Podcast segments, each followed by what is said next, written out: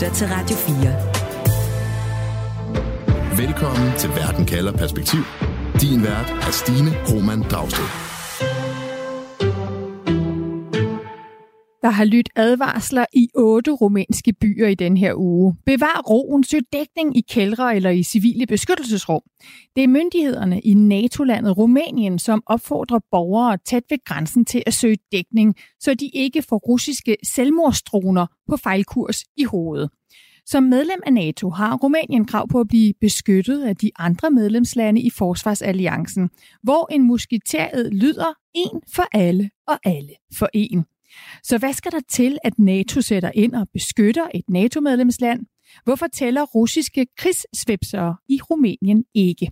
Det undersøger jeg i dag, hvor jeg spørger, hvornår får NATO nok? Jeg hedder Stine Krohmann Dragsted. Velkommen til Verden kalder perspektiv, hvor jeg stiller et spørgsmål, der giver dig perspektiv på verden omkring os, og på 30 minutter giver dig et svar. Du lytter til Radio 4. Og velkommen til dig, Rasmus Brun Pedersen. Jo, tak skal du have forsker i internationale relationer og i sikkerhedspolitik på Aarhus Universitet, blandt andet med fokus på, på NATO.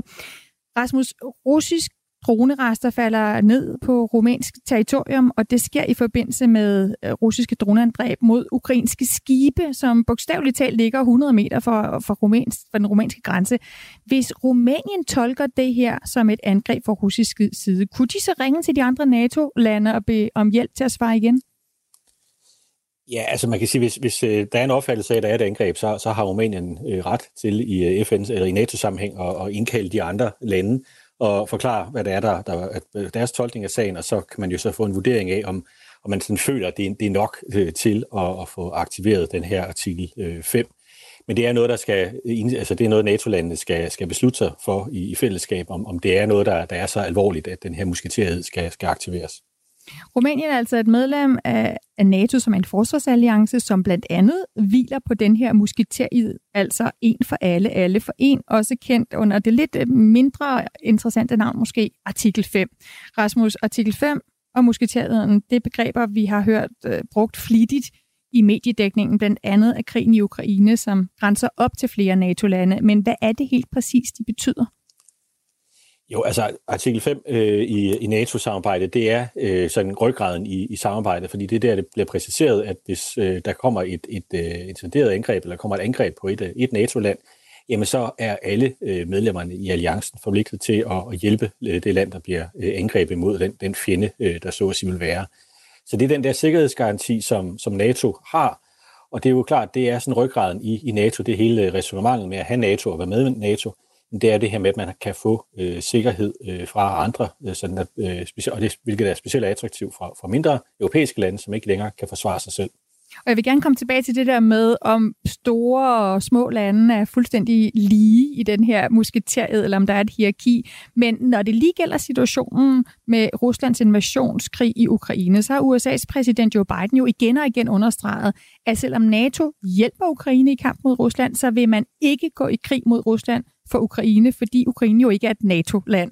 Men Biden har jo også understreget, at USA er parat til at forsvare med hans ord, hver eneste tomme af NATO-landenes territorier, hvis Rusland skulle beslutte at udvide aggressionerne til tilstødende NATO-lande. Rasmus, hvorfor er det ikke at gå over stregen, når russiske selvmordsdroner falder ned fra himlen i NATO-landet Rumænien? Ja, øh, og det, det kan jo godt lyde lidt øh, paradoxalt, at øh, man så ikke aktiverer øh, så at sige, hele kavaleriet, øh, hvis det sker. Men der, der skal man forstå, altså det, der skal til, så at sige, for at, at det, artikel 5 bliver, bliver aktiveret, og man sådan anerkender, at det her det, det er et et angreb, det er, at det skal være sådan et større øh, målrettet øh, angreb, hvor man bevidst sådan går ind og forsøger at tage territorier, eller man går ind og slår en masse øh, mennesker ihjel, eller laver nogle, nogle bombeangreb, som sådan er meget tydelige, at det her det er en form for invasion, hvor, hvor der er et, et direkte angreb. Så, så er det svært at argumentere for, at øh, artikel 5 ikke skal aktiveres. Men der vil være masser af situationer, øh, sådan, hvor der sker falder ting ned øh, over grænsen, for eksempel de dronerester, eller vi så det sidste år, også i, øh, i Polen, hvor der var et øh, missil, der faldt ned, øh, hvor man så sagde, jamen øh, det kan godt være, at det her det sker, men det er ikke, det er ikke noget, øh, som artikel 5 skal aktiveres på, fordi der er ikke et forsæt, der er ikke sådan en bevidst øh, vilje bag det, der sker. Det, det er et uheld, og derfor så skal NATO altså ikke, så at sige, aktivere øh, paragraf 5 men så kan man overveje andre øh, øh, øh, reaktioner, men altså det er ikke artikel 5. krigssvipser, som dem vi har set her med droner, der falder ned ind i Rumænien, og vi har, som du nævnte, altså Rusland, der bombede ukrainsk infrastruktur, og da ukrainerne så prøvede at afvære angrebet, så endte de jo med at skyde deres egne missiler ind i Polen, som så dræbte to mennesker. Vi ved også sidste år, der skød en russisk jægerpilot efter et britisk jægerfly, som fløj over Sortehavet. Hvis artikel 5 ikke skal bruges i de her situationer, hvilke værktøjer kan NATO-lande som Rumænien, som Polen, som Storbritannien så ty til, hvis de vil svare igen? Ja, altså men der har, der har man jo sådan forskellige øh, grader, kan man sige, af, af reaktioner, hvor, hvor man jo altså så godt kan vælge at, at gå ind og, at lave øh, altså opbakning. Man kan gå ind og øge øh, sådan den fysiske tilstedeværelse, altså militær tilstedeværelse eksempelvis i, i Rumænien. Man kan øge øh, patruljeringen, og med andre ord sådan vise, at man er villig til at forsvare øh, territoriet. Men, men det er ikke sådan, man går altså, øh, i NATO fra, fra 0 til 100, så at sige. Altså man, man eskalerer gradvist, og man, man forsøger at have en troværdig afskrækkelse. Øh, fordi der er ikke rigtig nogen alligevel, begge parter, både Rusland og, og NATO, der har en interesse i at komme, komme i krig med hinanden øh, lige nu. Så derfor så vil der være forskellige typer af, af, af værktøjer, man kan ty til, uden at det nødvendigvis er, er krig med det samme. Er der nogle værktøjer, hvor man kan sige, Øh, det er godt, at vi ikke vil svare igen, men vi vil egentlig gerne lige vise, Putin vise Rusland, at nu konsulterer vi lige alle sammen hinanden. Øh, er det et redskab? Ja, altså fordi man, det, der vil ske, øh, for, familie også sker i forbindelse med det her med i Rumænien, det var det sådan også det samme, der skete med Polen, jamen det er, at øh, NATO-landet sådan rent teknisk øh, aktiverer det, der hedder artikel 4, øh, som også er sådan lidt teknisk term, men, men det betyder dybest set, at man indkalder de andre og så siger, nu er der, nu er der så sket noget, vi er, vi er utilpas med øh, her ved vores grænser, og det vil vi gerne have en, øh, en fælles drøftelse om, øh, hvad det er for noget, og hvad vi skal gøre ved det, og hvad jeres syn på det er. Og der kan man så sige, inden for den her artikel 4, jamen der kan jo så netop være, at man de andre kan lande sige, jamen det er også for dårligt, eller det er også, øh, det, det dur ikke. Så derfor må vi gøre noget øh, netop i forhold til at steppe op, altså øge vores tilstedeværelse, øge patruljeringen, øh, komme med nogle fordømmelser, eller hvad man nu vælger øh, af reaktioner på det. Så det, det gør man også, men det er altså ikke artikel 5, det er øh, sådan noget at sige inden for, for, for normalspektret af, af reaktioner, som NATO kan, kan levere på. NATO's øh, generalsekretær, altså NATO's chef Jens Stoltenberg, han har sagt i forbindelse med krigen i Ukraine, at det ikke bare er militærangreb, der kan udløse artikel 5, et russisk cyberangreb, et angreb på NATO's forsyningslinjer til Ukraine kan også udløse artikel 5, altså den her musketered om en for alle, alle for en. Så der skal altså ikke nødvendigvis et missilangreb på et NATO-land, hvor der er en intention bag, eller Putin, der vælger at rulle russiske kampvogne ind i lad os sige Polen eller Finland, for at artikel 5 bliver aktiveret. Det kan også være noget så uhåndgribeligt som et cyberangreb. Det betyder jo på en eller anden måde, Rasmus, at det er en lidt flyvs definition, øh, hvad der kommer til at udløse den her artikel 5. Gør, gør det artikel 5 til sådan en, et mere øh, utvetydigt eller sådan flydende begreb? Altså det er klart, at det her man kan sige, den teknologiske udvikling, øh, fordi man kan sige, at NATO artikel 5 øh, i den oprindelige forstand er jo lavet ni, tilbage i 49, og det vil sige, det er lavet i en tid, hvor, hvor konflikt, det var noget af det her med, at man, man sådan fysisk gik ind over hinandens grænser. Og der er jo sket en, en, en markant ændring øh, de sidste par år, hvor øh, der er kommet nye redskaber til, eksempelvis det her med, med cyber. Og der har, har Stoltenberg og NATO så været ude at sige, at man, man, man, man øger fortolkningsfladen på, hvad der kan øh, tælle som et øh, sådan intenderet øh, angreb. Øh, men i forhold til sådan virkelig at, at få, få aktiveret artikel 5, så tror jeg stadigvæk, at vi snakker om, at det skal være det her meget et angreb med, med forsæt, hvor der er øh, tab og, og, og, og så videre, før man sådan virkelig trykker på knappen og siger, nu, nu aktiverer vi øh, artikel 5. Så, så derfor øh, tror jeg, der skal meget til, øh, før man gør det. Også fordi der er meget, man godt kan håndtere, øh, så at sige, inden for, for normalspektrummet af, hvad NATO kan, kan reagere på, uden at man nødvendigvis begynder at sige, nu er vi altså i, i krig med hinanden. Det er sket en gang, at NATO-landene har udløst artikel 5. Lad os se på, hvorfor den her musketeret blev brugt, og hvad det fik af konsekvenser. Du lytter til Verden kalder perspektiv på Radio 4. Den ene gang, at NATO-landene udløste artikel 5, det var efter et angreb på et NATO-medlemsland, nemlig på USA efter 11. september og terrorangrebet på World Trade Center i New York. Men det var jo al-Qaida og Osama bin Laden, der angreb øh, Rasmus Brun Pedersen. Det var jo ikke et land, der angreb. Hvorfor udløste terrorangrebet her, den her NATO-musketeriet? Ja, altså, vi har kun haft den her ene gang, hvor artikel 5 øh, har været aktiveret, og det viser jo på en eller anden måde også, kan vi sige, NATO's succes, netop af den her afskrækkelse øh, mod andre nationalstater øh, stater, øh, har, har været succesfuld og så har vi så haft den her ene gang tilbage i, i 2001, hvor der var det her terrorangreb, hvor man øh, fra kredsen af NATO-landene, altså stats- og regeringslederne, jo meget hurtigt var ude, jeg tror allerede dagen efter, og aktivt sige, at det her det er et øh, angreb på USA, det er et væbnet angreb, og det er et angreb på, på hele alliancen, så, så alliancen skal reagere.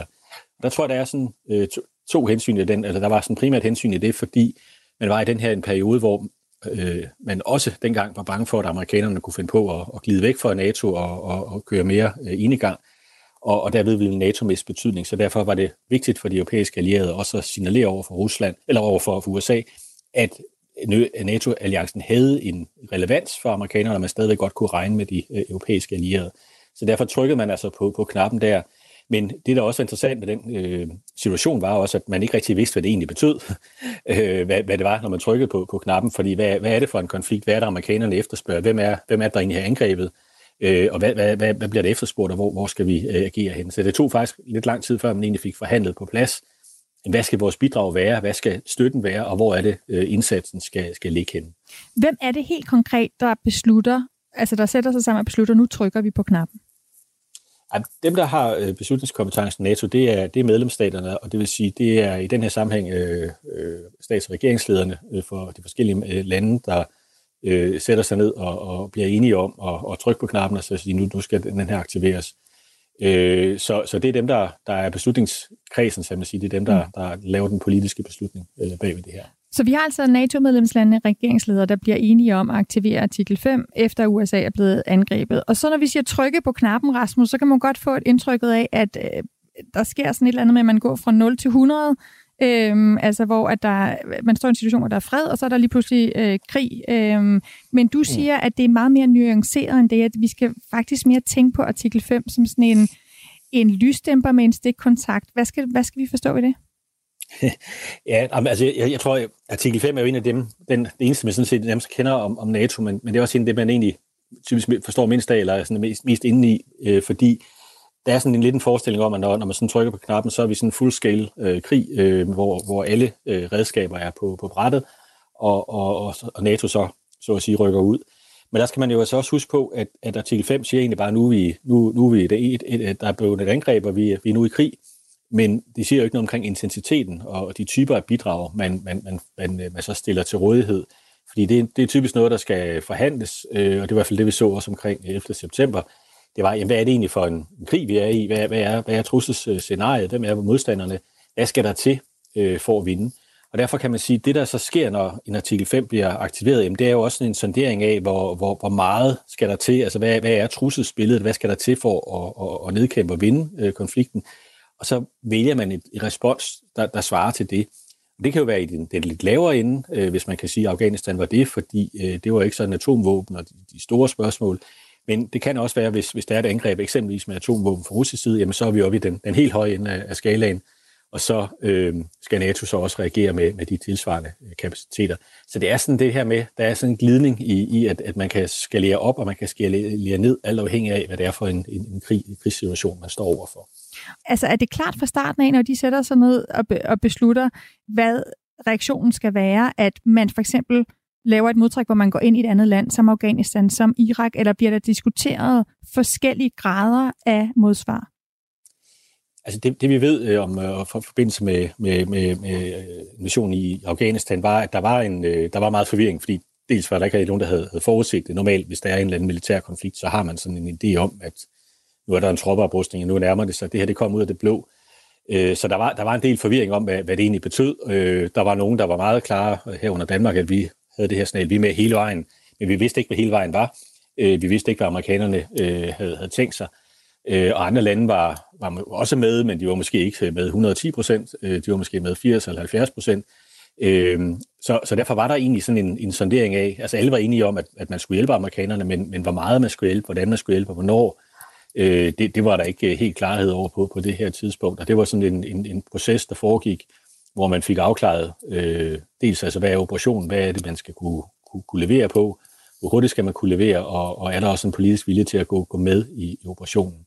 Det der så var lidt specielt også, fordi man kan sige, normalt snakker vi om, at det er de mindre allierede, der bliver angrebet, men her var det jo altså alliancelederen, der blev angrebet, så der var, var der også en diskussion om, om, om, om amerikanerne overhovedet ville bruge NATO til at reagere, eller, eller hvad.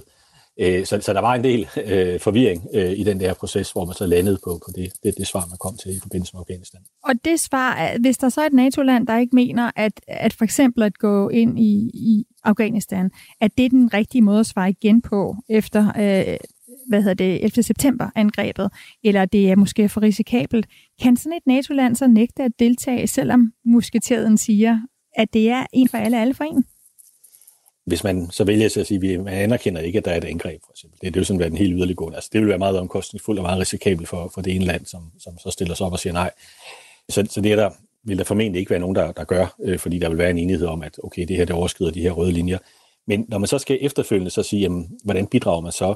Jamen, så, så er der jo nogle lande, som øh, eksempelvis Danmark, som var, var meget pro-atlantisk og var meget villige til sådan at, at skubbe vores militær øh, i, i forgrunden og, og, og prøve at være med. Øh, Øh, men så er der også andre lande, som, som ikke er det, men, men som måske så ikke går ind i den her direkte krigsførende rolle, men så kan man sige bidrager på anden vis. Og det kan eksempelvis være sådan noget med, jamen, hvis den amerikanske flåde eller flådenheder skal bruges øh, til et eller andet angreb, jamen, så kan man gå ind og dække af for dem, øh, sådan at, at man kan frigøre øh, ressourcer i, i alliancen. Så derfor kan der være sådan forskellige grader af, hvor meget man, man, man, man går ind og, og støtter øh, alt afhængig af, øh, hvor meget man, man, man, man ser i det her. Men man er forpligtet til at komme hinanden til hjælp. Men igen, det vi altså så med, med 11. september, var, at der var grader af, hvor meget landene så rent faktisk øh, gik ind og bidrog med. Og det var der jo også en del kritik af, eksempelvis tyske bidrag øh, og andre lande, som, som ikke var særlig store i forhold til, hvad, hvad landene egentlig burde kunne levere i forhold til deres relative størrelse. Godt, så lad os se på, om det betyder, om vi altid kan regne med den her musketeriet, altså med en for alle, alle for en. Radio 4. Ikke så forudsigeligt. For hvis for eksempel et lille land som Danmark har krav på samme beskyttelse som en stormagt som USA, hvad så, Rasmus Brun Pedersen, hvis Putin beslutter at angribe Bornholm? Rent hypotetisk. Er der så ikke en risiko for, at NATO er villig til at ofre en lille dansk ø for at undgå en krig med en atommagt som Rusland? Altså, hvis man tænker på, at der kommer et, et, et angreb fra Rusland på Bornholm, men der kan man i princippet også sprede det til nogle af de andre, altså svenske øer, der ligger derude i, øh, i Østersøen, at der kommer et, øh, et, et, et overlagt angreb, øh, hvor man går ind og bomber, eller man landsætter militære, hvad hedder det, styrker ved sådan amfiberoperationer eller andre ting, altså så, så, så er det øh, ret tydeligt, at det er et, der er forsæt, og der er, der er sådan en intention bag ved det her, så det vil øh, aktivere øh, artikel 5. Øh, Øh, så derfor kan man godt være regne med, at NATO vil komme og beskytte øh, Danmark også selv, hvis, øh, altså, hvis, når, når, når hvis Bornholm bliver, bliver angrebet. Så det, det kan vi godt regne med, at der er. Hvad det er så for en, en form for reaktion og, og, og graden af det her øh, respons, der kommer fra NATO, det, det jo, kan måske så være noget, der kan forhandles om. Men der ligger jo heldigvis procedurer i NATO for sådan noget her. Altså de her scenarier, det er noget, der er indtænkt også i, i planlægningen. Så derfor vil der være, være planer for, hvordan man kunne reagere eksempelvis med, med et angreb på Bornholm. Vil det sige, at der ikke er et hierarki inden for NATO, øh, og når det gælder den her musketeret? Altså, der er ikke forskel på små eller store lande. Danmark er lige så godt beskyttet som for eksempel USA. Altså det, det er det, der er, er grundpræmissen i det, og det er sådan hele øh, grundlaget, kan man sige, for, for dansk øh, sikkerhedspolitik, men egentlig også øh, andre øh, småstater i Europa, at det, det er ryggraden i, øh, i, og bundlinjen i vores øh, måde at tænke på, det er, at vi har den her sikkerhedsgaranti, og vi kan regne med at øh, primært amerikanerne, øh, hvis vi skal være ærlige, kommer og, og hjælper os. På den, så på den måde er det jo et, et fladt hierarki. Men, når det så, men, det, men det er netop et fladt hierarki, fordi det er et hierarki, fordi der er ingen tvivl om, at, at, at USA er så meget vigtigere end, end mange af de andre lande, så det vil sige, det indsatsen, intensiteten og reaktionerne vil også i høj grad være afhængig, eller bestemt af, om amerikanerne vil komme, komme til hjælp fordi der har man altså ikke øh, de samme ressourcer på, på det europæiske kontinent. Så derfor er det øh, altså amerikanerne, der er i, i førersædet i, i NATO. Det er der slet ingen tvivl om. Men igen, altså når det kommer til sikkerheden og garantien, så er alle øh, lande stillet lige. Har der været episoder, hvor NATO har været tæt på at aktivere artikel 5, men ikke har gjort det? Øh, ikke, øh, hvad jeg sådan lige er, er på stående fod er, er klar over, vil jeg sige. Det, det er noget, der, der, der, der skal meget til. Øh, og igen også bare det her med, at det kun er aktiveret en gang i, mm. i alliancens historie, vidner jo også om, at det, det er noget, man, man ikke bare lige gør, altså det her med at gå, gå i krig, fordi det er en defensiv øh, forsvarsalliance.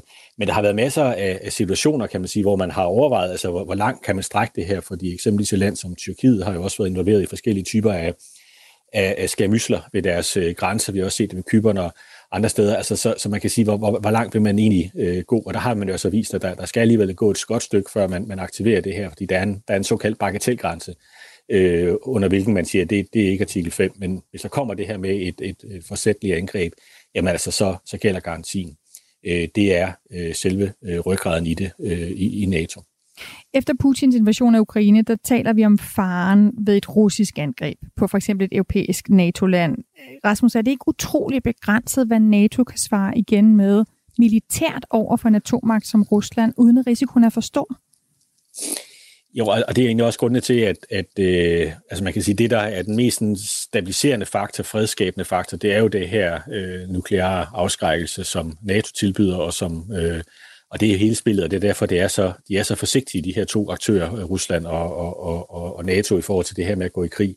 Og der er også en underhånden aftale om, at russerne skal helst ikke bombe for tæt på øh, grænsen til NATO-land, fordi man gerne vil undgå de her situationer, hvor man kan begynde at diskutere, om man skal til at aktivere det eller ej. Men, men NATO's svar i forhold til at, at atommagt, det er jo det her med, at man har en troværdig øh, afskrækkelse af atomvåben som ryggrad, men det vil være sådan en sidste udvej. Øh, det er noget, man, man kan bygge op til, øh, fordi der skal også være en konventionel afskrækkelse. Og der ligger det lidt lavt for NATO i øjeblikket, og det er også noget af det, som, som NATO-landene bruger den her konflikt til, det er at få oprustet sin forsvar, øh, mens man altså giver støtte til ukrainerne, fordi i øjeblikket vil det tage 10-15 år før vi også har, kan man sige, en konventionel afskrækkelse på europæisk kontinent, der virkelig rykker noget i forhold til, til russerne. Du lytter til Radio 4. Og du lytter til Verden kalder, hvor jeg stiller spørgsmålet, hvornår får NATO nok? Rasmus Brun Pedersen, hvornår får NATO nok? Øh, det er et godt spørgsmål. Øh, NATO har på mange punkter jo øh, fået nok, men, men man kan sige, at det man gør, det er jo som at give støtten øh, til, til Ukraine, så de kan fortsætte med at kæmpe, sådan at øh, man kan sige forhåbentlig, så bliver det ikke nødvendigt for, for NATO-landene selv at aktivere artikel 5 ved, at man ser et direkte angreb på, på NATO. Det er, det er den, der er også er rettesnoren, kan man sige, for, for NATO's indsats i Ukraine. Sådan lød konklusionen for Rasmus Brun Pedersen. Tusind tak for at være med. Jamen selv tak altså lektor i internationale relationer på statskundskab ved Aarhus Universitet. Dette program var tilrettelagt af Frederik Lyne og af mig, Stine Krohmann Dragsted. Vores redaktør er Camilla Høj Eggers. Og uanset hvad der sker, så kan du altid få svar på et afgørende spørgsmål lige her i Verden kalder med mig, Stine Krohmann Dragsted. Vi sender live mandag og torsdag, men du kan altid lytte til Verden kalder som podcast lige når du vil. Du kan for eksempel finde Verden kalder på Radio 4's app eller der, hvor du lytter til dine podcast. Abonner meget gerne på programmet, så får du altid de sidste programmer leveret til dig. Du har lyttet til en podcast fra Radio 4. Find flere episoder i vores app eller der, hvor du lytter til podcast. Radio 4. Ikke så forudsigeligt.